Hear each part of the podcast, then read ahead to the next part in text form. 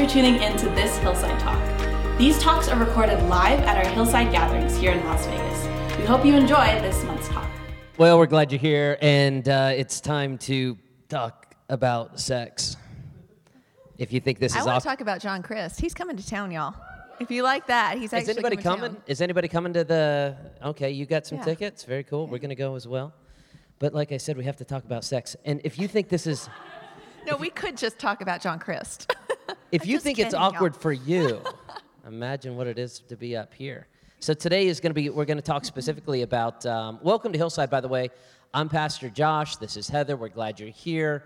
Um, and every single month we take a hot topic and discuss it, as already was mentioned. Tonight we're going to talk about specifically um, the truth about, or a biblical perspective of sex, love, and dating. And this will be very applicable, I'm sure, for each and every one of you. Welcome. We're glad you're here. Do you have anything to say in the intro? I don't think so. I didn't. I was not told to prepare an intro, so I did not prepare an intro. Do you want to sing anything? Do you want to sing? They don't want me to sing. No, you don't want me to sing, trust me. So we've been married for how many years? I have no idea either, actually. It was 2001, so that's 18. Eight. Uh, this June it'll be 18. This June will be 18 Yeah. years. And how you doing so far with this? I think I'm keeping you. Okay, all right. That's good. All right, so so far we're doing okay. You're laughing way too much, Jade, up here. Oh, I can't even see. Oh, it wasn't Jade laughing. All right. All right, so let's get in. We're going to talk specifically about the myths. Now, this is a Q&A, so we're going to bring the lights up at the end of our 20 minutes. And we really just want it to be open and raw, and any questions that you have, we're not going to try to dodge. Um, we're going to try to answer them biblically as much as possible. We're going to talk about the myths of sex, love, and dating. You may be a Christian here and uh, you've known some of this stuff, or you might have some questions and you're like, I don't know what the answers are. We're going to give you biblical answers. If you are not a Christian here and you're interested in the Christian ethic, um, on the perspective of sexuality uh, for uh, Christians and what the biblical perspective is. We're going to give that. And hopefully, we'll be able to answer a lot of questions for you today. Some of you will live by some of these things that we promote because uh, you're a Christian, and some of you are just going to be considering it as a, uh, as a as an understanding of what your Christian friends live and uh, how they live. So let's just jump right into it. We're going to have six myths That's hard to say. I know. I knew it was going to be. That's why I let you say it. myths. Six Yeah. myths about sex, love, and dating from the Bible. So go ahead and begin with the first one, Heather. What is it? Yeah, I have an introduction now. Oh, no, I just want to say what we're sharing with you really is something that's not just from the Bible. These are truths that we've lived out. So um, there's a psalm that says, "Taste and see that the Lord is good." Say that, find out that what He's teaching is true. So you may still be seeking. That's totally okay. But I want you to know, I think this is very special and dear to my heart. These are things we're going to be passing on to our kids because um, it is a way to an abundant life. God has not just given us salvation and eternity, but He's got good things planned for us here on earth, but it's through His ways. Yeah, it's a really good perspective to open up with. Eh, look, the things that we're going to share with you today are not because we're a couple people who just want a Christian worldview to be dominated upon everybody's life. Most of the people in this room we know personally, and especially those who are members of our church, we consider you like friends. And as friends, we want you to understand the best way to live according to the scripture that is so helpful and healthy uh, and, uh, and how God created us. And so if we look at God's creation and understand that God created not only humans, but God created sexuality, when we understand how God created us and for what purposes God created us, and even the sexuality He'd created us with, we can really appreciate it and understand it for, uh, for, for uh, what it is. And we've learned so much about this over the years. Um, we would not be good friends. We would not be good pastors and leaders of yours if we did not share these principles and truths with you. Exactly. I feel like a lot of these are kind of secrets that are hidden in God's word that people miss out on because the world is screaming at us the opposite things. So I'm talking too much. My intro is too long. So let's get into All it. All right. the very first myth The first myth of sex, love, and dating. you complete me. You complete me. Oh, it Let's say it good, together. Can it? we? Let's do it together. You, complete, me. Oh, That- yeah. Make me sick. No, no. What we mean by that is it's very romantic, and maybe it's something you want to put in a um, a, a Valentine card one day if you want to lie. Um, but the idea that you complete me, it was made popular in what movie? Does anybody know? Jerry Maguire. Way to go. Ancient movie at this point. Uh, Jerry Maguire said, you, uh, I, "No, was it him that said it to her, or her that said it to?" Oh, it's so it's amazing. So Jerry Maguire looks at his girlfriend and says, "You complete me. It- we, we call it myth number one. Absolutely not true. Heather, why is that not true? It's not true because it's not true of a spouse, a person that you're dating, or of even a friendship. Um, sometimes we try to find this satisfaction, our security, and our self worth, and joy, and everything in another person. And we are called to a person. Each and every one of you is called to a person, and his name is Jesus Christ. Right. Whenever you get this idea that if I just find the one, the one, like every rom com or every television show has always told you, there's one person out there, and if you just find that one, you suddenly will be complete. And the problem is when you find a one and they're in your life, you still don't feel complete. Mm. So you think, let's get rid of them and I'll find another one and that person will complete me. That doesn't work. So there's another one and this, this myth of the one that will complete you. Uh, And isn't that what the story is always about? It's like Yeah. that's the whole story. When they find the one, end. Right, the end of the movie. That's the, where it ends. The problem is, it, if the movie went on, this is what would take place. They find each other at the end of the movie, they fall in love, and, and now they are complete. The problem is, if the movie went on, six months later, they would realize they're not complete, Yeah. and then they would come to us for counseling. That's how that plays out.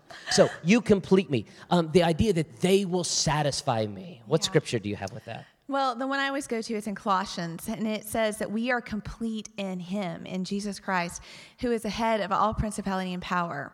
Um, it's amazing because, yeah, when I, okay, let me give you this example. I've tried to explain this. This is something that's very hard for me to explain what I've experienced in my walk with God to someone who hasn't been there yet. So I have talked to multiple girls over the years who would come in for counsel because their world has turned up- upside down because their relationship just ended with some guy. And one girl, I remember she even had been sitting in a relationship series at the church and prayed. She prayed, Lord, if he's not the one I need to be with, I feel like there are some warning signs. Please end it. Guess what God did that week, y'all? He answered and he ended it because he was a bad, bad dude. Be careful what you pray for. Yeah. And so she came in and broken and just ready. And I'm comforting her and loving on her. And my heart breaks for her because I've been there. But trying to express to her, listen, God is the one you're actually seeking sounds so ridiculous. It sounds like something that makes no sense. But I'm saying, I've been there. I have a husband. I'm a married woman, and I married a good one, okay? And he is so, yeah, he's got all the qualities you want. He's mine, but he's got all the qualities you want. I'm the total package. But do you know what happened after I married him? I was still insecure. I was still get depressed, still had a battle with depression. Um, no matter how many times he would tell me how beautiful I was or how smart I was or whatever, how much he loved me, I still battled with jealousy and I still felt insecure. And it wasn't until after Scarlett was born that the Lord brought me to this broken place. And I had to come to the place where I just came before Him every day and began letting not this one, but this one tell me who I am in His eyes, the one who speaks truth, the one who has everything I need. And when we try to put that weight on any other person, whether it be a boyfriend, a sister, a mother, some mothers do that to their children. We are putting an impossible burden on them and something that they cannot possibly fulfill. and they will break under the pressure because mm. they cannot be your God. Yeah. And that's why relationships break out break up. Boyfriend, girlfriend, husband, wife, mother, daughter, father, son. That person cannot be everything you need them to be. So, mm. uh, the theologian C.S. Lewis used to say every human was created with a God shaped vacuum mm. Inside of your soul. And you can try to fill it with money, you can try to fill it with cars, you can try to fill it with success, you can try to fill it with sex. The problem is, nothing will fill it except God. Now, you might say, but I don't believe in God. You will, listen to me, I don't want to talk about damning after your life. That's true. If you don't believe in God and you don't feel God, you don't fill that vacuum with God, here's what it is you're damned for the rest of your life to constantly try to fill it with something else. Yes, damnation eternally, but the damnation of a man or a woman who seeks this world and is never satisfied with anything because it is only God that can satisfy the soul. And so we would say myth number one is You complete me. you complete me. Yeah. Say it with us. You, You complete, complete me. wrong. Okay, number two. Number two. This is a fun one. God hates sex. Yeah, myth number two is that God hates sex. That is not true. God loves sex. God created sex. Yeah. Why would, wow. By the way, all of our announcers earlier, uh, the, everybody that was up here, half of them were pregnant. Yeah. I'm like, well, I guess they know some things, you know. Yeah. But the idea that God hates sex is absolutely not biblical. Um, look, I've heard it said, you've heard the saying that God made the parts and the devil made them fun. Has anybody ever heard that, or is that an old person saying? it's a funny it's an old person It's saying. old there was no response she- whatsoever. heard. These people have heard heard that. The people used to say back in the day. God made the parts and the devil made them fun. No, that's that's absolutely ridiculous. God not only created the human body, the God created the human body for sexual intercourse. And so it's important to understand that God uh, loves sex, he approves sex, um, and it's a beautiful thing. Proverbs chapter 5, verses 18 through 20 says, Let your fountain uh, be blessed and rejoice with the wife of your youth. As a loving deer and a graceful doe, let her breasts satisfy you at all times. Very graphic. By the way, there's a lot of graphic stuff in the scripture. Let her breast satisfy thee at all times. Be thou always enraptured with her love. For why should you, my son, be enraptured with, the, uh, with an immoral woman and embrace the uh, bosom of a seductress? And so he says, look, don't, don't spend your life going after these other women. Instead, embrace the wife of the person that you married, the wife of your youth, and enjoy sexual intimacy. Yeah. Um, to follow up with what he said, I didn't just bring a couple of verses. I'm just going to bring a whole book of the Bible. So, not that it's a competition, Josh, but if it was, I totally just won. You just won. Um, there's a book called Song of Solomon. And um, it's written out actually like a play, an old Hebrew play, and something you've all like, oh, I wanted to see an old Hebrew play. Well, here it is, Song of Solomon. Um, it's written out in that format, and it's very descriptive. And a lot of pastors will say, oh, this is a picture of God and the church and how This is much He loves God us. loves the people. He lo- That only goes so far because that play gets really, really specific with the human interaction and human intercourse between a man and a woman. Um, so the verses he just read, if you were embarrassed by those, Song of Solomon would just make you blush if you just even opened it. So So if, if God doesn't hate sex, then why is it that Christians are always talking about this or, or careful about sex? Here's why. Because sex is like fire, right? It's powerful, it's beautiful, it's wonderful, as long as it's kept in, this, in the right context. If you have a fire and you create it in pit, and that pit can bring warmth and light and beauty. But if you take that fire out of that pit, it can be extremely destructive. Mm-hmm. One of the problems that people have is they view sex poorly. They take it out of the pit from which God created it, a marital relationship between a husband and wife, and they bring that into all sorts of other places, and it destroys them totally. This is why you have so many people with so many sexual hook, hang-ups by the time they're getting into their mid-20s or early mm-hmm. 30s, and so many relationships that you meet of married people who are not having sex. And that's a problem. Yeah.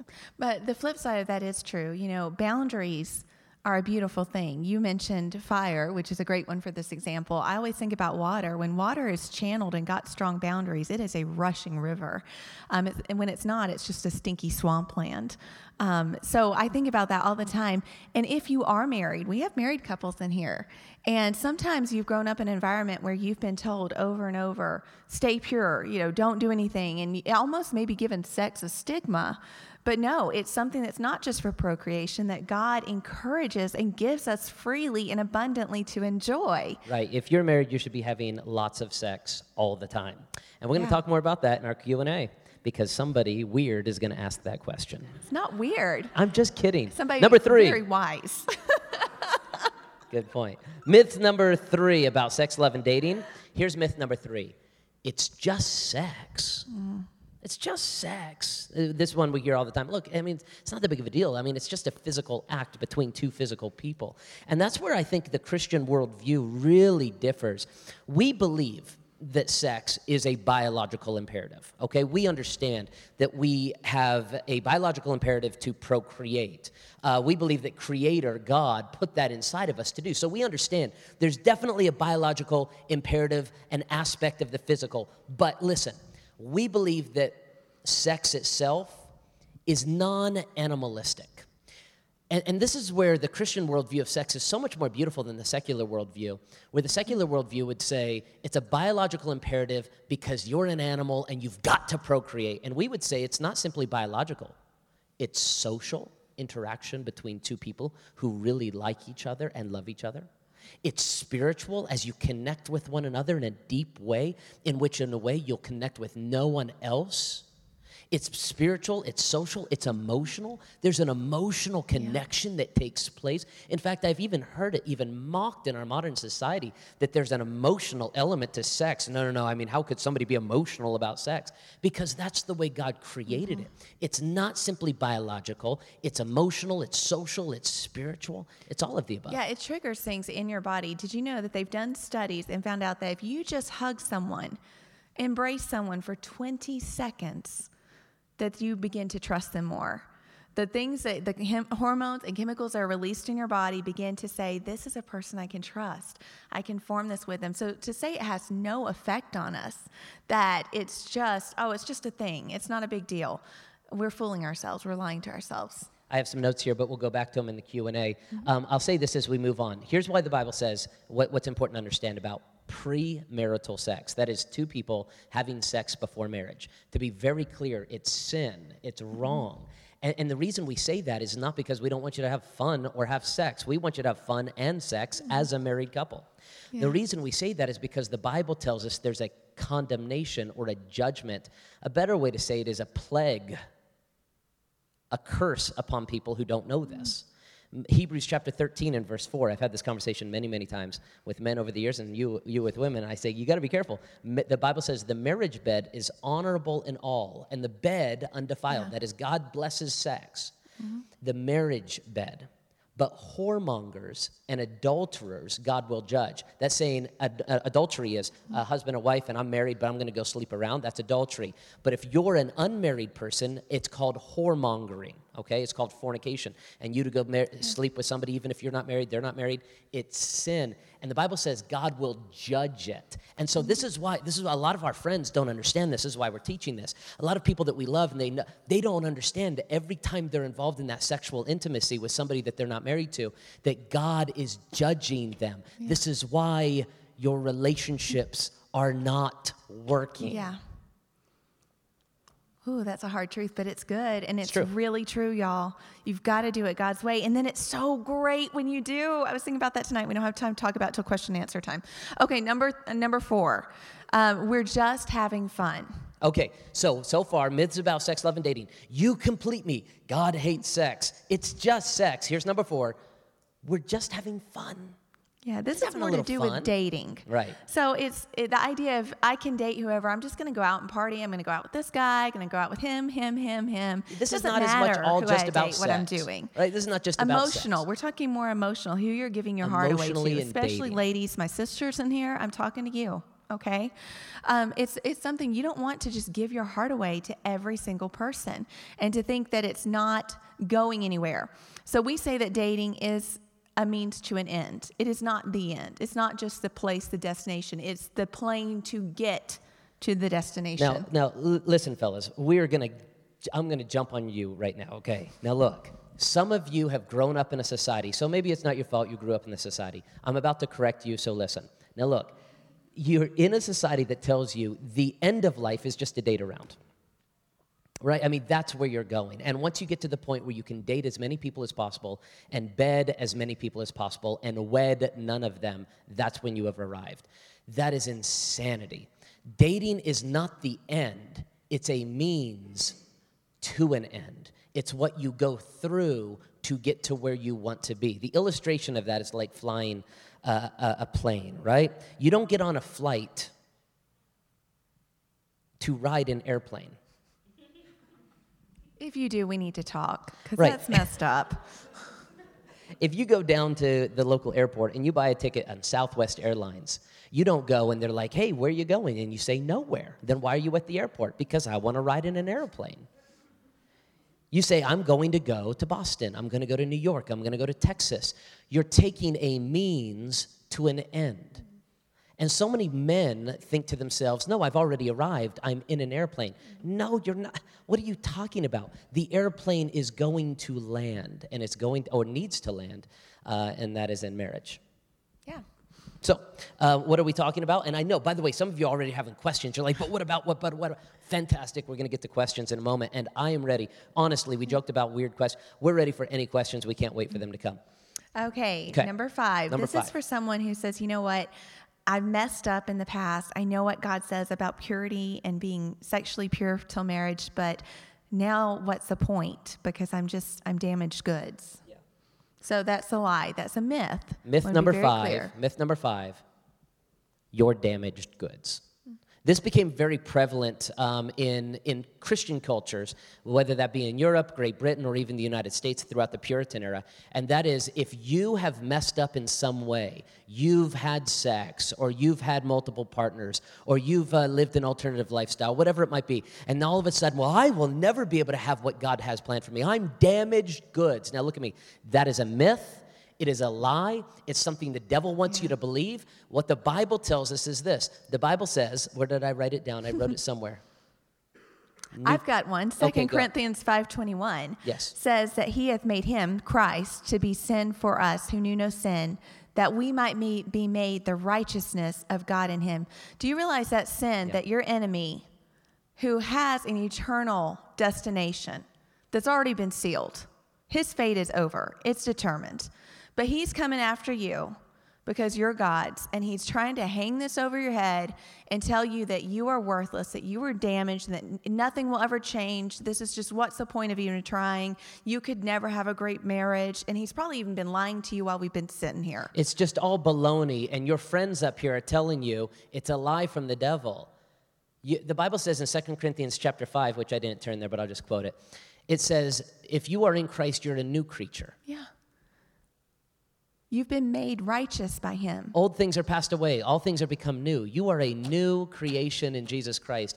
And so God has a perfect plan for you, God has a future for you, and you don't need to allow yourself to stress over this idea of I'm damaged Yeah. goods. He paid for that. And the day he saved your soul, he saved you and forgave every sin you would ever commit. Yes. That's getting into a little bit of theology there, but it's true. God is not on our timeline. He saw every sin that we would ever commit tomorrow, next week, and on. And he said, I choose to forgive it all. I am taking that upon myself and I'm giving him or her my righteousness Yes. in their account. So to claim and to try to put on that sin again, no, he's been made sin for you. Quit letting your enemy do that. James 2:13, I have to share this. Do it. It says mercy, mercy triumphs over judgment. Years and years ago, 2012, I'll never forget. I was studying through James, and I remember for years this verse has kind of been one that I'm like, Lord, I don't know what completely that means. It means that mercy is great. That God, in His mercy, we deserve judgment. And yeah, we deserve every time we mess up to have to live with that and be stuck with that. But His mercy wins every time. So don't let your enemy throw that in your face. Oh, Satan makes me mad. she's the best preacher I know, I'm telling you. I love it. You want to share the last one? Yeah, okay. The last myth, and we went a couple minutes over, so we're going to get to questions and answers. The last myth is this that virginity is weird, right? And this is something that has been prevalent in our society, I don't know, for, since, um, I don't know, since before we were even alive. Even as we were growing up, this idea that if you're a virgin in some way, that that's a strange thing, and that's because our society has become increasingly anti Christian, or at least some would say all Christian or without Christ. Now, look, look, virginity in the Christian worldview, in the Christian perspective, is an honorable thing up until marriage. Perpetual virginity is neither good nor bad. If God never calls you into a marriage, then perpetual virginity is a gift from God to live your life for Him and for other things.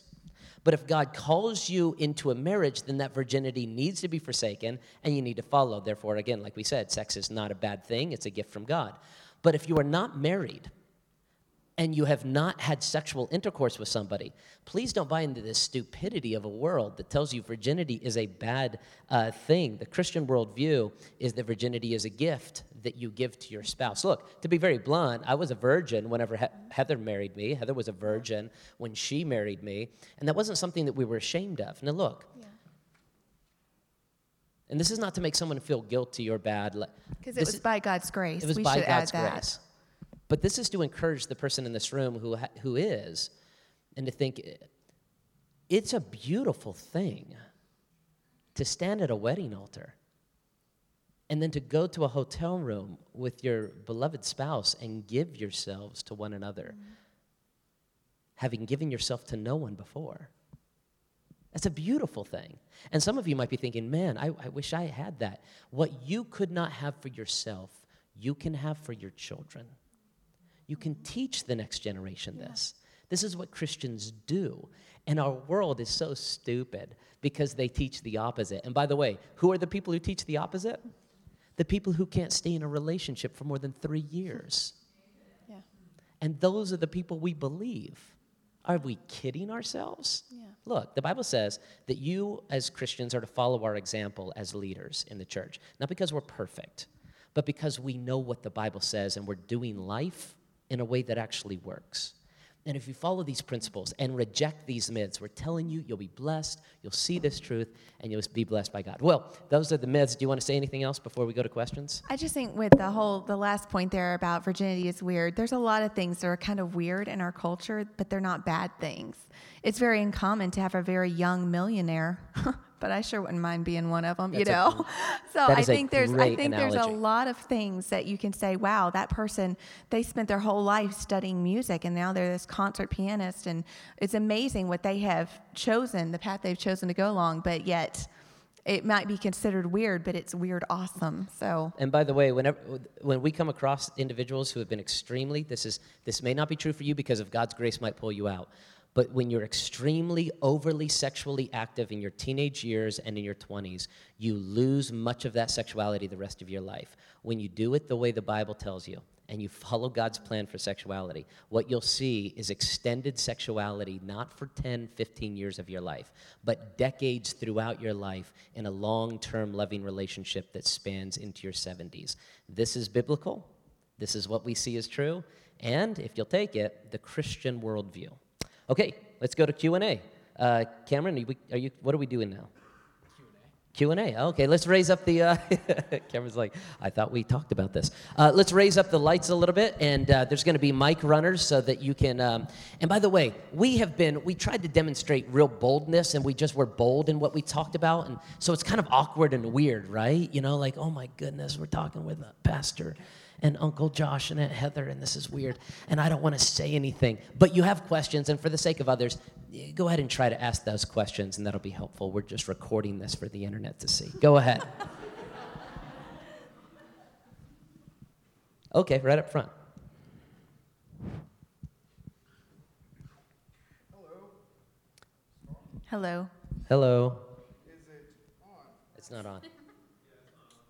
Oh, you just press, press the button. button hold it, hold it down. There you go. There we go. Nope. My voice is loud enough, but I can use a mic for everybody. All right, Skylar. So first, my uh, also, uh, am I allowed to put input on myth number one? Uh, you can ask a question. You're not allowed to put input. I'm just teasing. Go ahead. Um, so myth number one, I've really found out that people are looking for partners.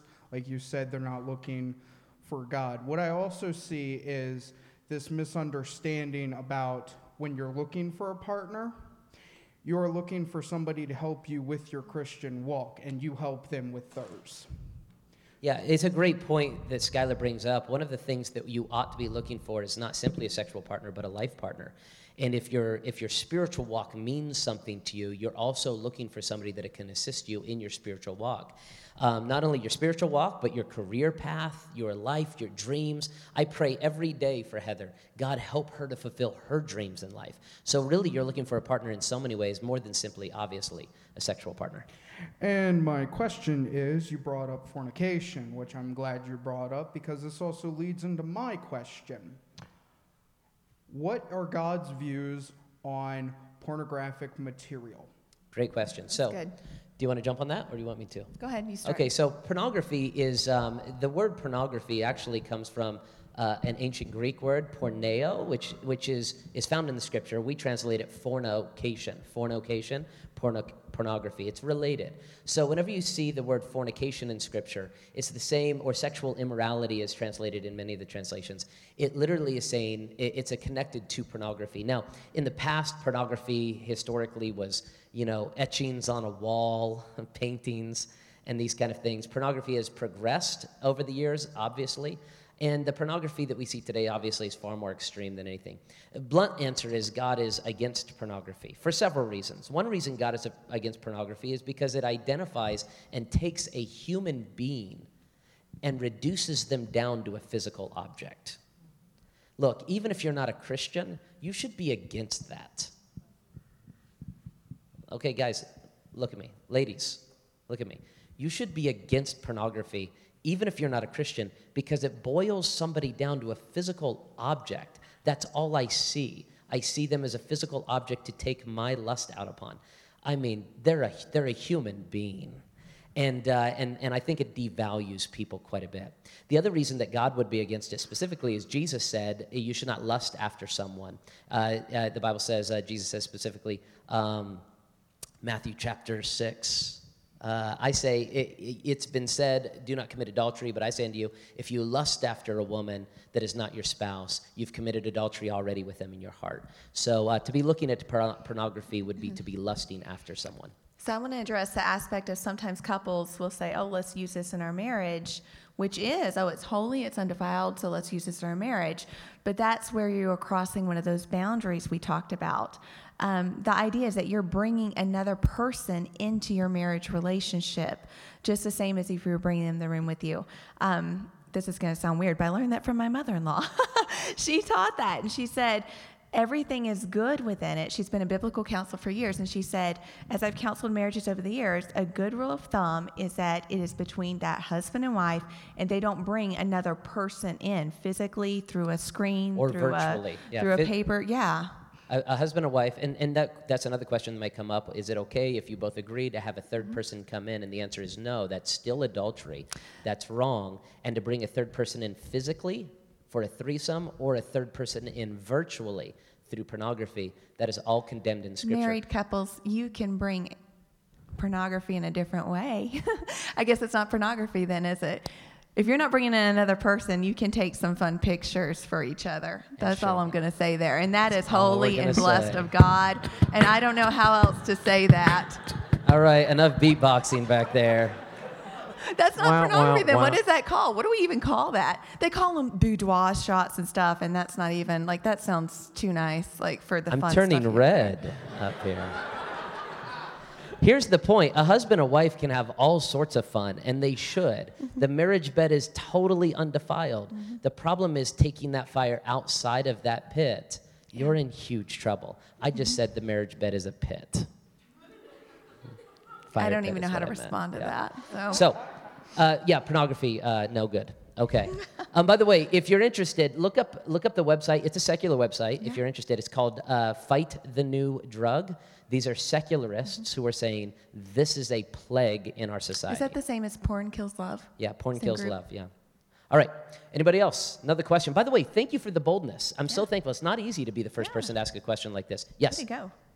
So, um, what do you say when people say, "Well, how are you going to figure out what you like?"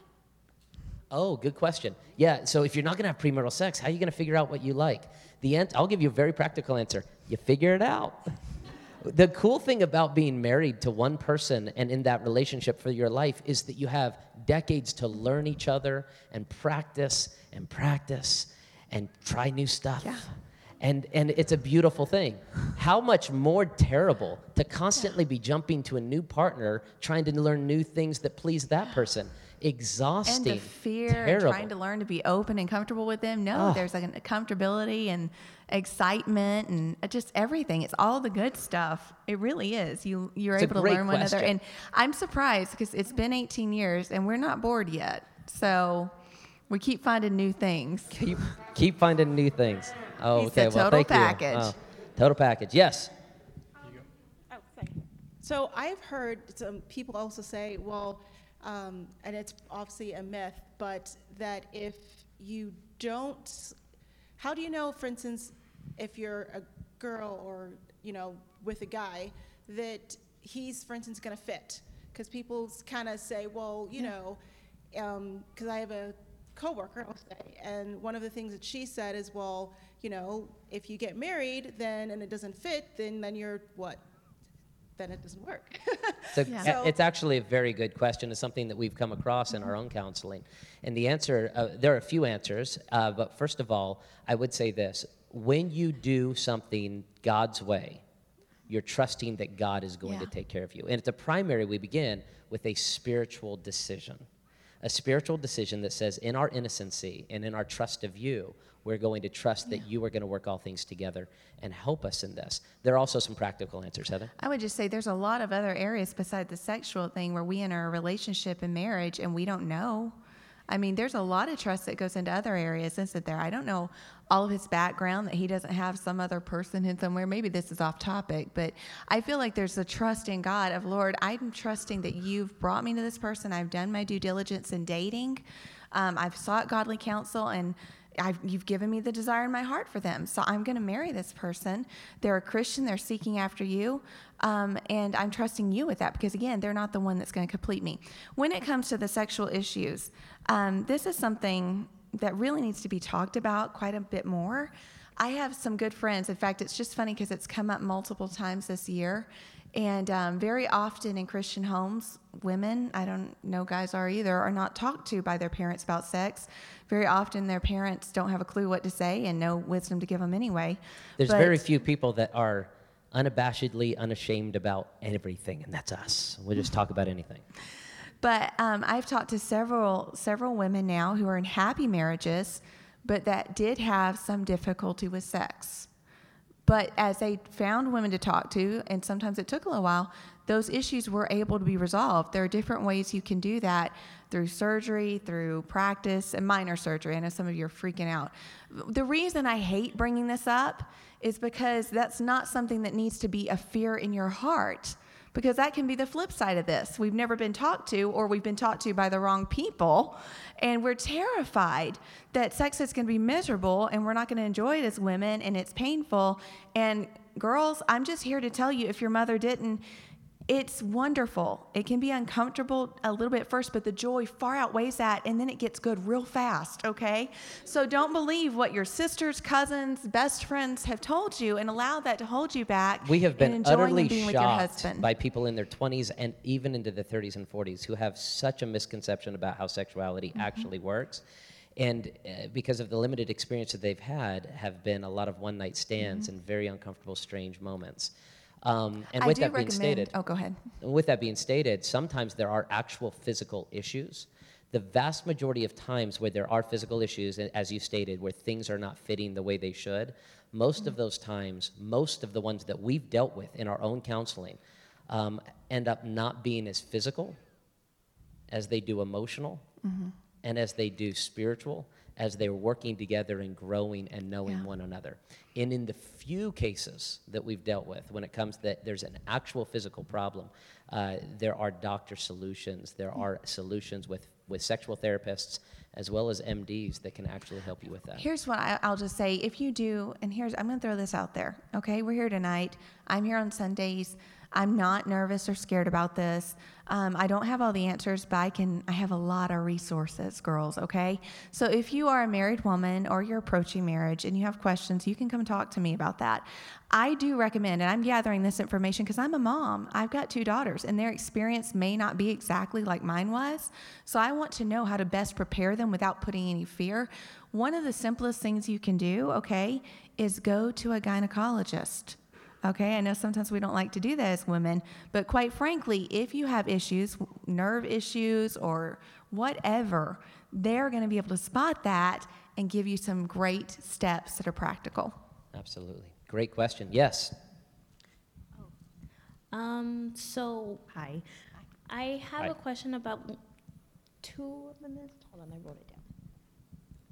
You stated that one of the myths are damaged goods, that you're not damaged goods when it was like premature sex or whatever the case may be. But then at the very beginning, you did say that if you do have the premature sex, then it's a sin and it's just like you, it just, it contradicts each other. So I just need a little more clarification Yes. on that. Yeah, it does contradict each other. You're exactly right. And that's why we call it the gospel.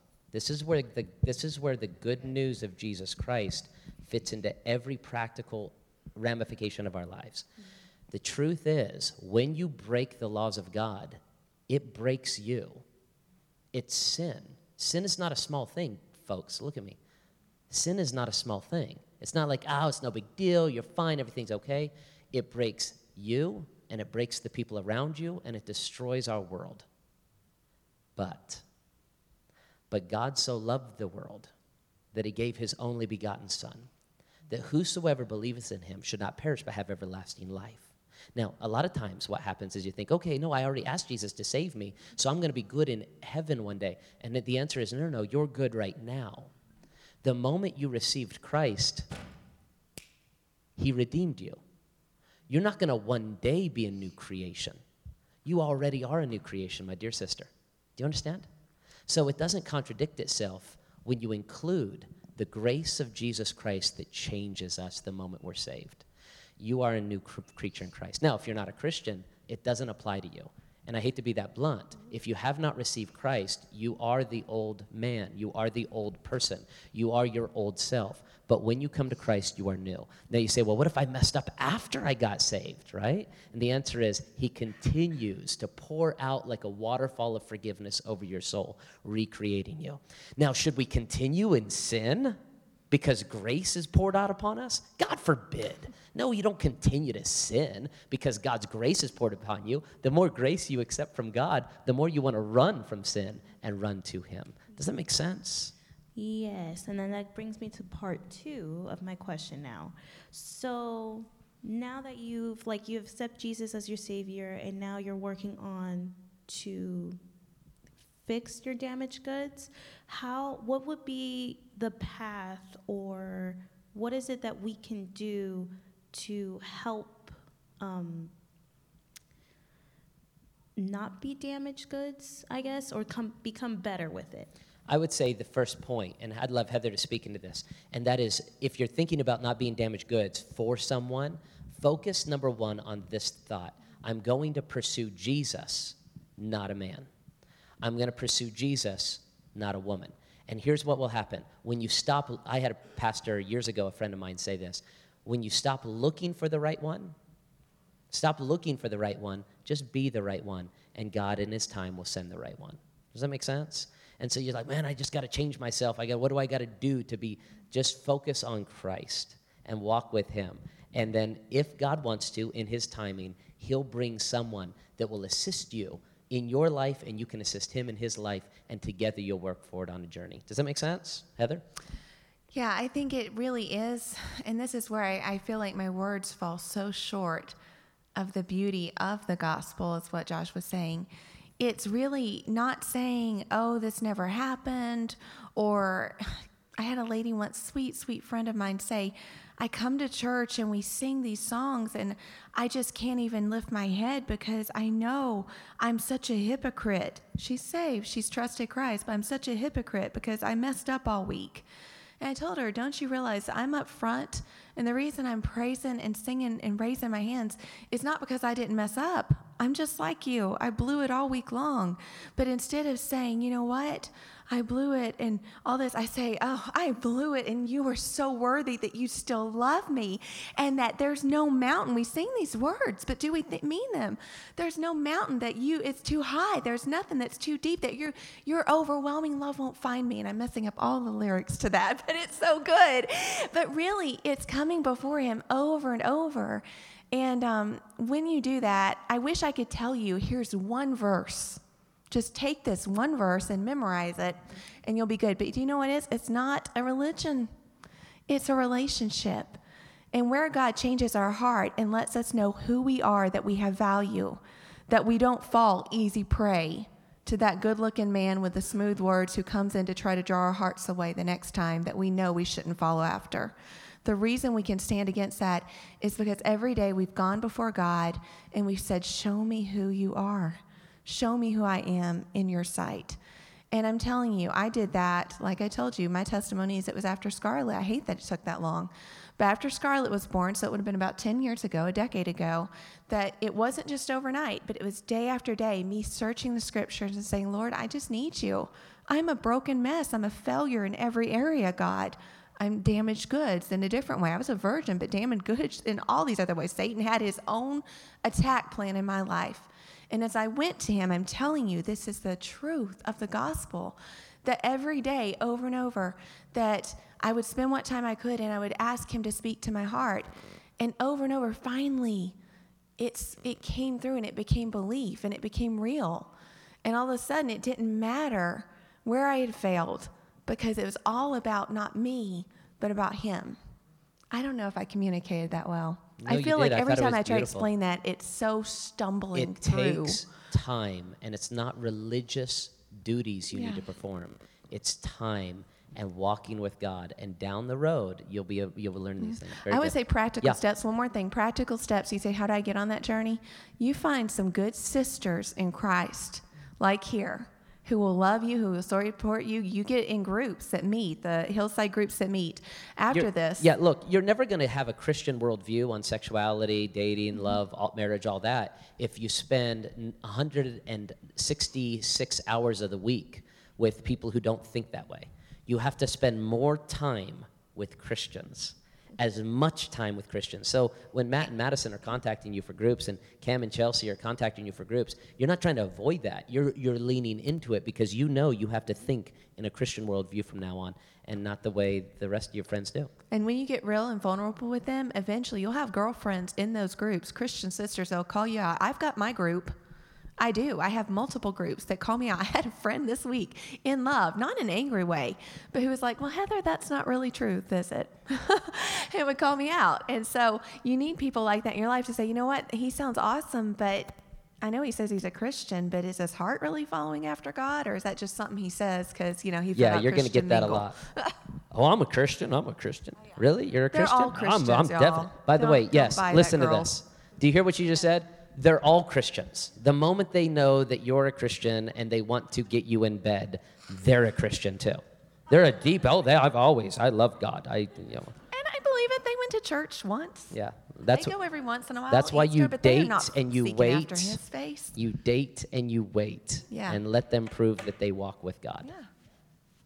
Yes. I want to piggyback off of that, and it's not. It's kind of a question, and it's kind of not. Um, so when I was a young girl, my virginity was stolen from me, and I grew up in church. And I remember hearing in my youth group this story about a pearl, this pearl of great price, and this woman gave it away to all these people, and it got dented and it got, you know, busted up. And then she gave it to God, and He fixed it, but it was smaller and it was never the same. And I was like, fantastic. So I didn't have a choice, and I'm broken anyway. Um, and then, as even as somebody who had a great, uh, a, a great system, a great um, support system. Uh, grew up in a great church with a Christian family, didn't really even know non Christians for several years. I felt like I was broken and there was no point to protect this thing anymore um, because, you know, it, that my body was Right broken. now, it once stolen. it's once it's broken, it's broken. So give up Yeah. and don't walk with don't don't try to live that way. And what a terrible thing the church has done in allowing somebody to have that perspective in, in, in any way. If you have been hurt or abused or molested or by by God, if by God's grace still surviving even through a rape, hear me, that is not on you in any way that is that is on those individuals. And a lot of times the church will even make someone feel guilty and shame for something that they had no control over. And that's incredibly important. I'm thankful hannah that you brought that out and call that out and that is not right. Good. Very good. Yes. By the way seth i was watching the game backstage. I was watching online. And whenever you you were trying to answer what couple it was kanye and kim and, and you were talking about rap music and the first thing as soon as you said rap music you were like oh that was hilarious I'm ignorant. But then whenever you said, are they white rappers or black rappers? and they said black, and you're like, oh. I was like, that Eminem- was the Eminem's greatest white, right? moment of the night right Is, there. is Eminem white? Okay, it's not like Mexican. All right. No, he's red and green. And yeah, I know it was so bad. I'm not a rapper. No. Seth, go ahead. So you mentioned in the last month that um, men who are overly sexual in youth tend to be undersexual uh, later in adulthood. Um, I have many non-believer friends who would pretty heavily disagree with that statement. So um, I'm guessing where did you get that statement? Um, how did you come about of that opinion? And I guess what kind of evidence or statistics would you back that up with? I don't have any statistics um, or books referenced right now. It's through reading I've seen that and a lot of anecdotal counseling. So what I come across is a lot of couples who are uh, a blunt, uh, a, a simple statement would be the people I come across in pastor, those who should not be having sex are, and those who sh- should be having sex aren't. And I deal with a, a lot of couples who um, were so extremely sexually active when they were young um, in, in ways they shouldn't be. By the time they're in their mid 30s, there's very little sexual activity going on because there's a lot of a lot that needs to be rebuilt. Not because physically things don't work, but because emotionally and spiritually they've been abused and hurt so long that there's no longer openness in regards to sexuality. And um, I think it's one of the traps of the devil, I really do. Uh, so uh, a lot of it would have to go to anecdotal and, um, and several books that I've read that I'm, I'm not prepared to reference at this time. But good question, Seth. Good question. And then again, when it comes to sexual activity, um, a lot of it is really, to be blunt, um, subjective. What somebody might consider sexually active. Once a month, I, I'm hooking up with a new person, and they're like, man, that's a lot of sex. I'm with a new person once a month versus somebody who's, who's with the same person every day, 360 days a year. Yes? Oh, me? Okay. um, so my question, I'm like really shy for to ask because like. Well, good really for you. You're doing it. Look at you. You're, Um, you have the mic. beating like 20 miles an hour. But um, so I also went through what she went through. I was raped when I was younger, but instead of other girls like kind of going hiding away from any guy touching her, like my sensitivity kind of like increased kind of thing. So temptation got a little bit harder for me. How would you, or what does the Bible say about like, you know, that situation? Like, how do you deal with it? And people that go through like masturbating or whatever, how do you reference that to the Bible? Like, what is what As far as the temptation, um, that's the Bible says that there's no temptation that's taken us that we're not able to overcome through His grace. Um, those aren't just empty words. So that's something that's a really difficult struggle for you. And by the way, I am so sorry that you went through that. I know God's going to use it for good because He promises. Um, can I ask, are you a believer? You have Jesus on your shirts. I, I thought it was a good bet. So, um, anyway, but we know as believers, that's a promise for believers in Romans 8 28, that He uses all things for our good. And that's hard to understand until we see Him slowly begin to, like almost strand of pearls, one by one, string them together and make them work together. But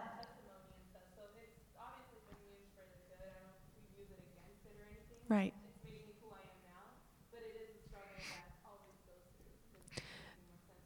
Right. And I would say that there, there, everybody in this room, including the two people up here, have what we call um, habitual sins, strongholds in our life, besetting sins. There's many names for it. It all means the same thing. And there's always something that, wow, she doesn't seem to struggle with that at all, but for me, it's so hard. This is really hard, Lord. Um, and one of the most beautiful things about that is that the Bible says that there's not one thing that we'll face that we can have victory over. When I read that a couple years ago, it just struck me, and I thought, wow, God, you're saying that there's not one time I'll have a wrong desire, something that I'm really um, driven to, that's just, I've got that appetite for that, that you cannot help me overcome. Again, it's we're trying to limit his grace. Well, God, your grace is good enough to save me. It really is. It's good enough to cover all my sins. But when it comes to this one area, I just can't. That's not the, the mantra for the believer. The believer is, I can do all things through Christ who strengthens me. Um, there is a process to overcoming any habitual sin. And when you practice it in one area of your life, it's amazing to see this can work in any area, and you discover that God's grace truly is greater. Um, so I want, I hope that encourages you that the fact that everybody struggles with something. So what Satan wants you to think is this is impossible, and you're the only one that deals with this, and you're not every single one of us is dealing with something that feels impossible because perhaps we've given that ground in our life um, unwittingly sometimes to the enemy and he's been building a stronghold. He's been camped out in that area of our life for years whether it's in lies that we've been believing or something we've been doing and practicing and giving into. And then when we try to have victory it's like we took a brick off the top and we wonder why the tower's still there and it's a practical, step by step process, which I don't know that we have time to talk about the whole thing here. Well, we, we- did a podcast on it, but Yeah, yeah, we, yeah, we do. A, we do a podcast called the Bible Talks with Josh and Heather, and we did an entire podcast on that. You can go ahead and look it up. It's called um, deal, uh, Overcoming. habitual sin, and we think that it's important for Christians to understand that. Uh, but good for you, you actually asked the masturbation question. So uh, that's not an easy one to go to. So I'm going to address it because and I'm you were glad you bold enough did. We were we knew it would come up. It always does. There's trust me. There's not one person in this room didn't want that question asked. yeah, I was surprised. Yeah, I was surprised it took this long. In okay, fact, so yeah. let's let's talk about masturbation. Here we go. Um, 1 Corinthians chapter seven, six and seven talk about sexuality um, quite a bit. One of the things it doesn't mention is masturbation. In fact, if you broaden itself out from that passage, uh, masturbation is hard to find in Scripture. The reason it's hard to find in Scripture is because it's not in the Bible. You say, "What? It's not." So um, when you find it, let me know. There, there is one story that people try to make about masturbation. It says that this man was having sex with this woman and he let his seed fall on the ground. Um, and everybody's like, oh, there it is. It's masturbation. That wasn't masturbation. The guy was trying to keep the woman from getting pregnant because if she got pregnant after they had sex, he would be responsible for the children. Has nothing to do with masturbation. So there's a big question that rises up um, and that is why doesn't the Bible address masturbation? That's a great question. And the answer, I believe, is because there's a biological imperative that takes place in the human body for procreation. So whether or not you're single or married, there's going to be naturally aspects of your body that are going to be sexually active, whether that be in sleep or whether that be awake, that that's there. Now, the problem in our modern society is divorcing masturbation from pornography because the two have been extremely conflated. Let me say that again. The reason masturbation and pornography are so, uh, the reason masturbation is such a difficult topic for our modern society is because masturbation and pornography have been extremely conflated, brought together. They have not historically always been so. Pornography is very sinful for the reasons we already mentioned. The Bible is very clear on this. You do not lust after a man, you do not lust after a woman. To, to desire for something and undress somebody and think of them in a sexual way, all of that is, is sin. But the, Bi- but the Bible does not speak directly against something that feels good on your body as a sexual biological imperative taking place as you move forward in life. One of the things that I would say, I caution in this way, is that it needs to be in, um, occasional and not something that you would be addicted to. And you say, where do you find that in the Bible? I don't. As blunt as I can possibly say, all I would say is to be careful and make sure that you understand um, that this is not the ultimate purpose for your sexuality, that this is eventually to bring brought to a relationship with somebody. And you'll find, obviously, you would know this, that masturbation is never going to satisfy the sexual urge, uh, not ultimately. And that's why God has created us to be with somebody else. So 1 Corinthians 5, se- or 1 Corinthians 7 specifically addresses this. It says, um, it is good for a man not to touch a woman. He's basically his answer was he had a bunch of people like you, Paul did, and he said, "You want to know about sex? Here's the best thing about sex: stop touching each other." How many of you understand all sex would end if you stop touching each other, right? All right, stop. Just don't touch each other. But then he says in verse 2, and he's talking about to touch in a sexual way. But he says in verse 2, he says, Nevertheless, because of sexual immorality, let us let each man have his own wife and let each woman have her own husband. So to answer your question, is there needs to be understood, I have the power of God to withhold myself from sin. But you say, but the sexual desire is still there. The Bible has a very clear answer for you. The answer is get married. Now, don't rush into something and don't marry somebody that you shouldn't marry, but you should get married. This is literally what the Bible says. Let every husband uh, render unto his wife due affection. That's a very nice way of saying if you're a husband, you need to give her sex. And then it says, likewise also the wife to her husband, that is, give him sex. It says the wife does not have authority over her own body. Now, somebody's, oh, that's sexist. The wife has authority, it's her body. No, no, no. This says the husband has authority over her body. But then it goes the other way too. It says the wife doesn't have, a, a, the husband doesn't have authority over his own body, it's hers. Basically, it means that I belong to her anytime she wants me, and she belongs to me anytime I want her. And our love relationship is to provide the, um, uh, provide the uh, lubricant. Mm. Uh,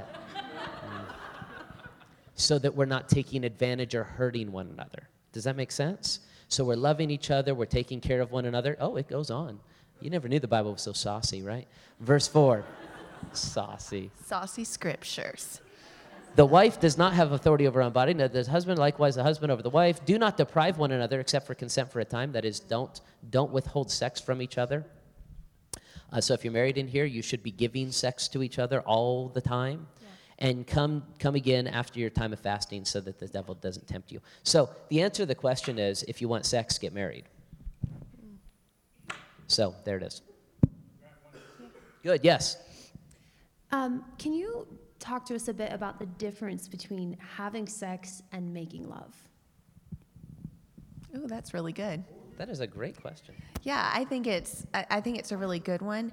I think it, it involves communication. So when I do premarital counseling, it's a five week course, and I tell the couple every time we're going to talk about all these different chapters of this book and answer these questions you're going to learn. But my whole goal is not to um, be anything more really than a facilitator. I am here to help you grow in communication because communication is a learned skill. So I believe that's a big part of the sexual relationship. It's a big part of every relationship. I mean, spiritually, we're communicating with one another. Um, emotionally, we're sharing these words. We're doing all these things. The same should be true with sex. We should be talking with one another about what we like, what we don't like. It should be a very, as a Christian, my goal is not to get what I need. It's to say, okay, how can I make this great for him?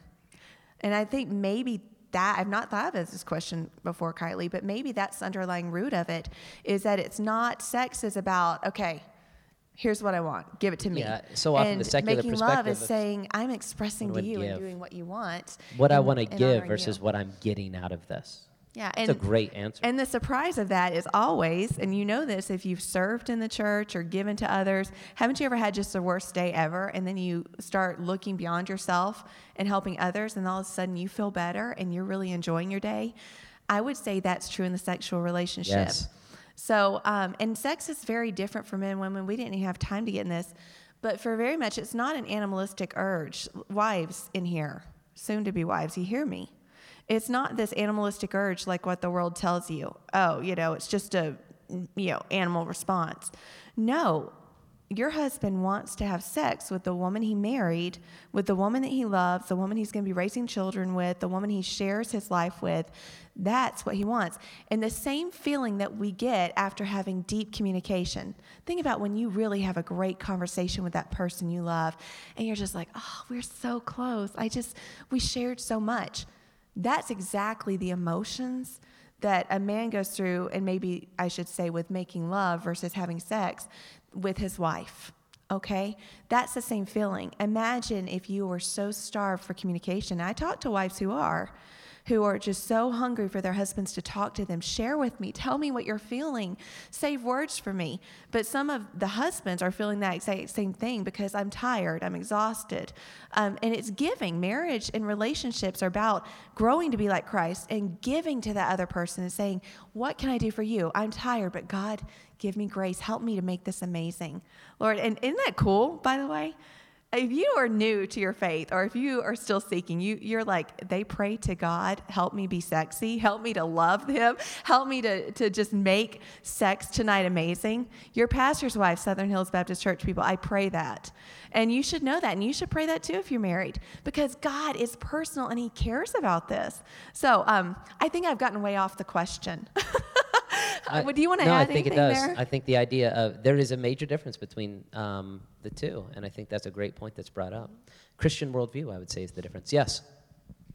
Um, so my question is, um, how do you know? I guess because when you like somebody, you want them to be just the best, and like once you start talking to them, you think like, oh my god, everything they do is so awesome. But then like you see little signs, but you're like, no, it's fine, it's fine. Like, how do you know? like, how do you know? Like, I guess you just pray about it to, like, to find out, like, like you guys said, like, nobody completes you, but if you meet somebody and he says that he's Christian, and then you start seeing little things and you're like, oh, well, maybe he's just, you know, he's a sinner like me, so it's fine. Like, I guess my question is, how do you know? First of all, you need to be a, you, you, not him. You need to be a sold out Christian to God. You need to give yourself completely to Him, which means you need to be living a life that reflects a sold out Christian. Um, and, and I think when you're doing that, you are going to be, I know what I was. I was a believer in Jesus, but now I'm a sold out Christian. And then you're going to be able to look at him and say, okay, you may believe in Jesus, but I can tell you're not a sold out Christian. And the mo- that should be your first break off. That as soon as you see that is not a sold out Christian, that's where you stop. Now, now if you if you if you trick yourself and you're like, well, I'm not really a sold out Christian, so what can I say about them being? Then good luck. Yeah. Like I don't know what you want me to say, right? I'd be like, well, they don't really walk with Jesus, and I don't really walk with Jesus. Can it still be okay? Ah, Yeah. Probably not. So you become a sold out Christian 100%. Then when you're dating them, you'll know if they're a sold out Christian or not. And when you realize, by the way, that's what happened to me before I dated Heather. I was dating this one girl. And uh, within. She was such a skank, y'all. Yeah. Tell them. Oh, dang. Yeah, he she, she just said skank. Um, and and uh, there were things that made it very clear to me this is not a girl that's a sold out Christian. And I remember it wasn't easy because I was like, she was not beautiful by any sense of She the was a image. dog. Woof woof. No, I'm just kidding. She was cute. And it was not easy, but I remember going up to her and talking with her, and, and I had to break it off. I knew it. And that was not easy. And I just basically broke it off quickly because I decided that's not what I want to spend the rest of my life with. You understand? Um, I, I needed something specific. And it was amazing that God provided what I needed and wanted after I was willing to give up that which I did not need and really didn't want. I need a pen up here because I have like three answers for this, and they're really good, y'all. No joke. Um, the first one is let's see if I can get them all in my thoughts. Decide before you get in that situation what your deal breakers are. Okay? So before I got in a situation with a guy, I knew, okay, he, oh, thank you. It's too late for the pen. I already started talking, Jordan. I can't stop and, uh, no, stopping right now. Thank you. It's for the next one. Okay. Um, so before you get in that situation and your heart is already getting invested in this person that's heading down the wrong way, is start to say, you know what? Lord, I am not going to date someone who's not willing to be in church every Sunday. They don't have that desire. I don't know what your, your standards will be, but you need to discuss this with the Lord. That is okay? not a crazy demand. If you're not in church every Sunday, we're not dating. You say, Well, I'm not in church every Sunday. You should be. I would tell Christians not to date you. Yeah, sold out Christians. Okay, so we're talking about Christians here. Now, if you're not a Christian, that's fine. You date who you want. A lot of what we're saying actually doesn't apply to you anyway. Uh, but you're learning Christian ethic and you're interested from the outside perspective. We're glad you're here. But look, if you're a Christian, then you should be sold out to God. And then you should be looking for people who are. And so, number one, yeah, are you in church every week? Okay, so I would come up with that list and say, Lord, I'm committing this to you because I'm trusting you in this. Listen, Lord, I'm putting a lot of trust that you're going to direct me to the right one. So here are the decisions I've made. And if this person has these things, I'm not going to do this. For example, maybe you grew up in a home where you had a very angry and maybe even abusive parent, and you start to see little red flags of anger. Then make that on your list, girlfriend. Done. Out. Okay, if I see the slightest thing, he's overreacting because the waitress was slow in bringing the coffee. You know what? It's been nice knowing you, you know, and get yourself out of there because God is revealing to you in His goodness those issues. I don't want to, I, I hate to interrupt, but look, girls, if you would start raising your standards, men would start being men. Oh, oh my word! And finished. It just got real in here. Look, girls, I love you, but the reality Yeah. is so many times you give yourself away far too easily. Mm-hmm. And then men are allowed to remain boys. yeah And if you're, they're not going to become men, send them to me. I'll talk to them. boys have short attention spans and that goes with the second point it's you've got to date that's the remember how we said dating is a purpose the whole purpose is that i am going to date until i know this person okay um, I'm going to date until I find out, okay, he's got some cray cray up in here, so I'm going to get lost. Or, you know what? He was just making up that stuff. In fact, here's how you'll know you date and you date and you date, and you're not having sex with him. You're keeping yourself in public places. And by the way, you got to draw those lines. I told you we were virgins. I'm going to be very Yeah, blunt. you- we were when you- virgins by God's grace because when we got together, we did not realize, we were naive. We did not realize how much we would want to be together. And we were in places that kept us I'm as much as they could. we were in place with very strict rules. So it was by God's grace. We got around a lot of those rules too. But it was by God's grace.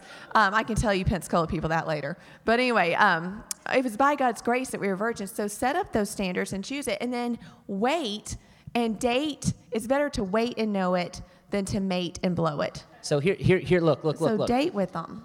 My dear sisters, my dear sisters. One way you'll know for sure is if you date them for six months and you say no sex until we're married. Yeah.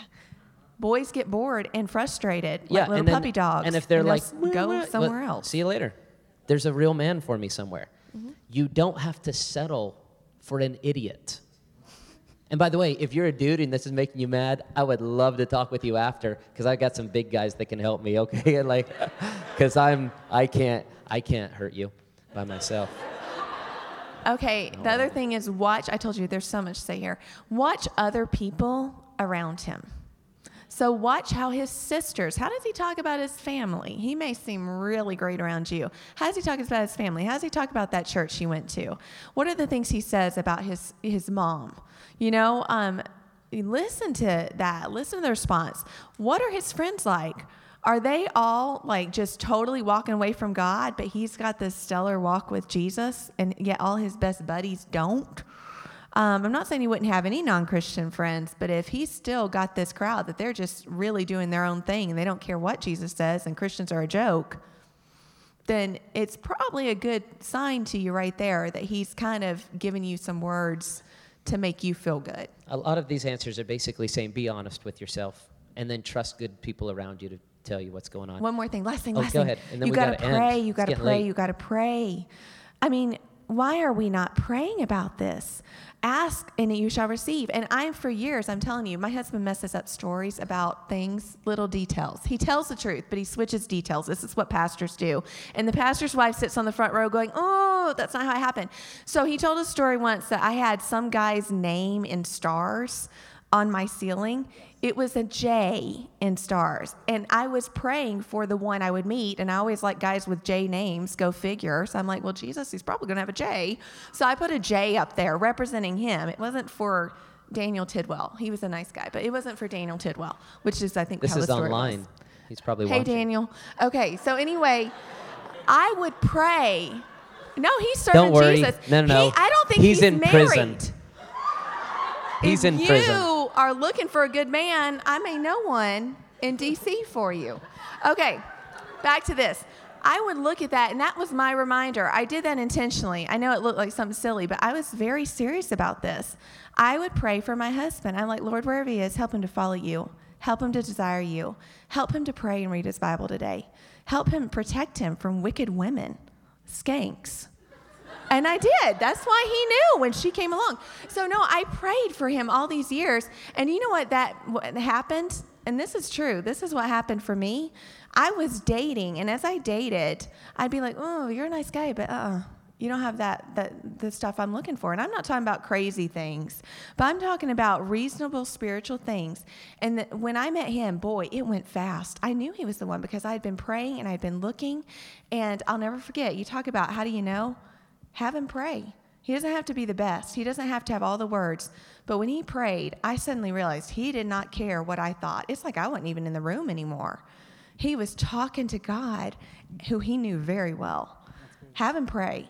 And even if it's a sweet, innocent new Christian prayer, you'll hear his heart. I got to stop talking. I'm done. Okay, I'm done. so we're, we got to end. I Hold on, I got one more. oh yes. One more, I already got it approved. So, I have a friend that lives in a different state, can't be here, so hopefully he's watching online. But he called me. We were raised in the same church. Well, we were raised save your virginity and also find a girl that was a virgin because that's the only way marriage is right. Well, he found a good Christian girl that isn't a virgin, and he's like, "Bro, I think she's saved and everything like that. Like, but we are raised. If she's not a virgin, how do I love her still?" Okay, so yeah, some Christians will teach that virgins have to only marry virgins, and then if you're not a virgin, you can have marry some. We don't find some. We don't find that in Scripture, so we don't see that as a scriptural mandate. So I don't know how to say it other than that. Uh, there are a lot of Christians that have different perspectives. For us, we're always going back to the Bible and say, okay, where does the Bible teach that? So we don't see that as a scriptural mandate. Yeah, I do think there is a mandate, though, of being wise with your counselors. So sometimes, and I don't know about your friend, but he, um, he, and I don't know how old he is too. That that affects things. But we had made a commitment. We were very young when we met, but we both had the individual commitment that we were going to listen to our parents. And we actually said this. We said, "Listen, we're loving each other. We're excited. We want to get married." But we both talked about. We said, "Hey, if either of our parents don't agree or like you know we don't think this is right, we would break it off. Now we would pray." That God would change their hearts but we had made that commitment in our life. Now I know there are all kind of circumstances based on age and different things, but I do think it's wise to listen to counsel and authority, and so that might come into play a little bit. I think that's a great place to bring that counsel in is to say, okay, if uh, I do, I have a group of people that I trust around me that can speak into my life honestly, and that's Mhm. why you have pastors and small group leaders and people like uh, Matt and Mhm. Madison and Cam and Chelsea and these are the type of people that can actually help you understand Jordan and uh, this, this is this is far too much. Okay, now, um, look, I you could I'm gonna I'm gonna have a last thought and then you have a last thought. You want to do that because I have something I want to share. Okay. S- the reason this is so important um, is because you may not understand how much you'll be blessed if you do things well and how much you might be taken advantage of if you don't. I, I, have had more often than not, I've had conversations. I've had many conversations. Uh, one of my jobs as a pastor is to go out with somebody if they're, if they're living together but they're not married and they're having sex and they're just living, but they're like, yeah, we don't care, we don't want to get married. So my job is to make sure that people are living biblically. And I've had that conversation many, many times. I remember going out with one guy and we were at the Del Taco because I'm cheap. And I went to the Del Taco with him and I sat him down and I said, Hey, dude, let me ask you a question. He said, Yeah. He said, I said, You've been coming to church for a while? Yeah. You've been dating this girl for a while? I said, Yeah. He said, Yeah. I said, Now, now you guys live together, right? He said, Yeah. I said, Now you live together and you love her, right? He said, Yeah. And I said, uh, Okay, and you guys are having sex like you're a married couple, right? He said, You said that? Yeah, I'm a pastor. That's the kind of stuff I do. And he said, Yeah. And I said, Look, I said, Here's the thing. I've had this conversation many times. I said, if you love her, you need to marry her and quit just taking advantage of her. This is what he said to me. He said, Pastor, he said, I'd like to, but he said, I respect the institution of marriage too much to marry her. I said, What? He said, Pastor, I respect the institution of marriage too much to marry her. I said, What do you mean? He said, If I married her, I would have to stop sleeping with other women. I said, whoa, whoa, whoa, whoa, whoa, whoa, whoa. I said, excuse me? He said, he said, I said, are you telling me you're sexually active with other people outside of the woman you're living with? He said, yeah. I said, I couldn't believe it. I said, like a lot? He said, a bunch. And, and now, as a man, I started getting, by the way, a man would be upset. I looked at him and I said, Are you kidding me? I'm normally pretty cool. I lost my temper. I looked at him, I said, So you're telling me you won't marry her because if you marry her, you're such a moral man, you're to start only sleeping with her. But right now, she thinks it's exclusive, but you're sleeping around all the time because all you're doing is waiting for somebody better to come along and you have sex with her anytime you want. You're waiting for somebody better to come along so you can throw away. Is that what you're doing? He broke his Del Taco in his hand like that.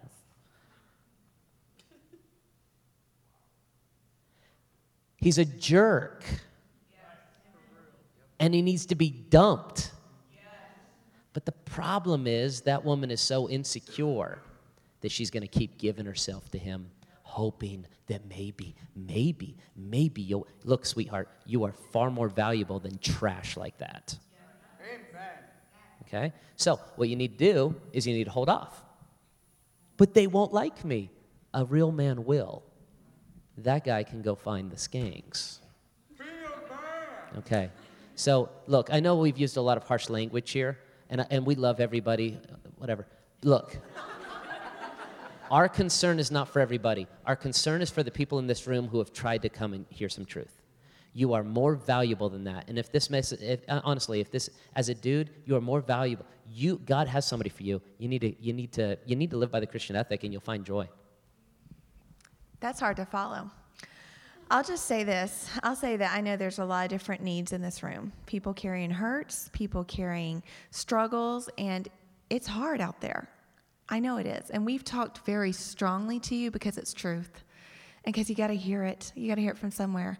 But I know the rest of the world is telling you all day long totally the opposite of all this. They're telling you lies like if you keep your virginity, you'll never figure things out, you'll never have a good sex life, or if you lost your virginity, you'll never have a good sex life. It's all this stuff. It's it's no matter which side of the, the line you're on, your enemy's lying to you. He just is.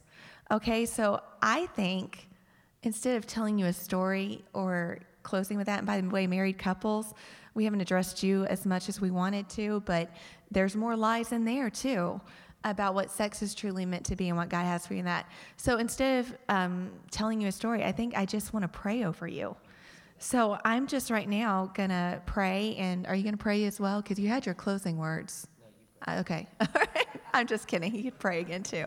But I'm just going to pray over each and every one of you because this is our heart. we love We're you. praying over you. We love you. Yeah, and we're going to ask God to take truth tonight and to help you to go forth and to really live a joyful life and to find freedom and to tr- find victory in these areas because you can. And I'm telling you, I laid there, I know I said I was going to pray. I laid there with my husband on the bed. My daughter was there. We were scratching her back. And we were just, I thought, Lord, you just, you have all the answers. And whether we're single and we find our joy in you and understand, we didn't even get to talk about singleness and how valuable it is in the eyes of God for that season of life. But I thought, Lord, you have all these answers, and so many people are missing it. They don't get this, this joy in the home. It's what they want, but the enemy is lying to them. So I want to pray for you because I really believe there's hearts in here that say, God, I do want that, God, but you got to help me. So let's pray for him to help us. All right? Let's pray. Dear Heavenly Father, I just pray over our friends right now, God. Each and every individual in here is so precious in your eyes, God. My sisters in here, they are just darling to you. And my brothers, Lord, you, you just adore every part of them. You value them. And the world has beaten them down and has lied to them and has told them that they are broken or that there's no hope, that things will never change, God. And we know that's not truth from you, Lord. We know that you are the God who brings a new thing in our life, that you're a God who is true to his word, who has life more abundant for us, Lord, that you have the path to joy and peace, and you want to lead us down that. Lord, I pray that we wouldn't be stubborn. God, it's been sometimes years that we have been walking this other way, that we've been believing this untruth, that we've had this stronghold built up in our lives. But God, I just pray that you would bind the enemy. Lord, that you would reach down, you would comfort hearts, that you would speak truth to every individual in here, Lord, to every single person, that they would turn to you to be complete, that they would turn to you for direction in relationships, God, and that you would guide and direct them. We know that you will, Lord. Help us to overcome that. For the married couples in the room, Lord, I pray they'd have honest discussion about things tonight. Lord, that they'd share openly things they struggle with, things they desire, Lord, and how they want to be stronger together for you, Lord. I pray that in the small groups we'd be real with one another, that we wouldn't allow fear to handicap us. I think thank you for the boldness you've given us tonight in this communication. I pray that you would help us to be bold in sharing what we're dealing with. Help us to be loving as we hear in that. Help us to pray for one another, God. Help us to stand together with one another for you, Lord. I thank you so much for your goodness. Thank you for your grace. Thank you that your mercy triumphs over what we deserve. Lord, that we are not victims, but victors in you. And last, God, I pray for anyone in here who doesn't know you, Lord. If they are just starting to kind of understand that you love them, Lord, I pray you'd show them that you are the way to heaven and eternity, that you're the way to life. I pray that they would talk to someone even tonight and just ask those questions, God, that they would hear from you, Lord, how much you love them and what you've done for them. Lord, I pray they'd be saved. Thank you so much for your goodness to us. We praise your great name because you're worthy. We love you, Jesus. Amen. Thanks again for checking out this month's Hillside Talk. The Hillside is a young adult community in Las Vegas, Nevada that meets the last Monday of every month. Be sure to follow us on Facebook and Instagram to keep up with the upcoming events. We hope to see you at our next gathering.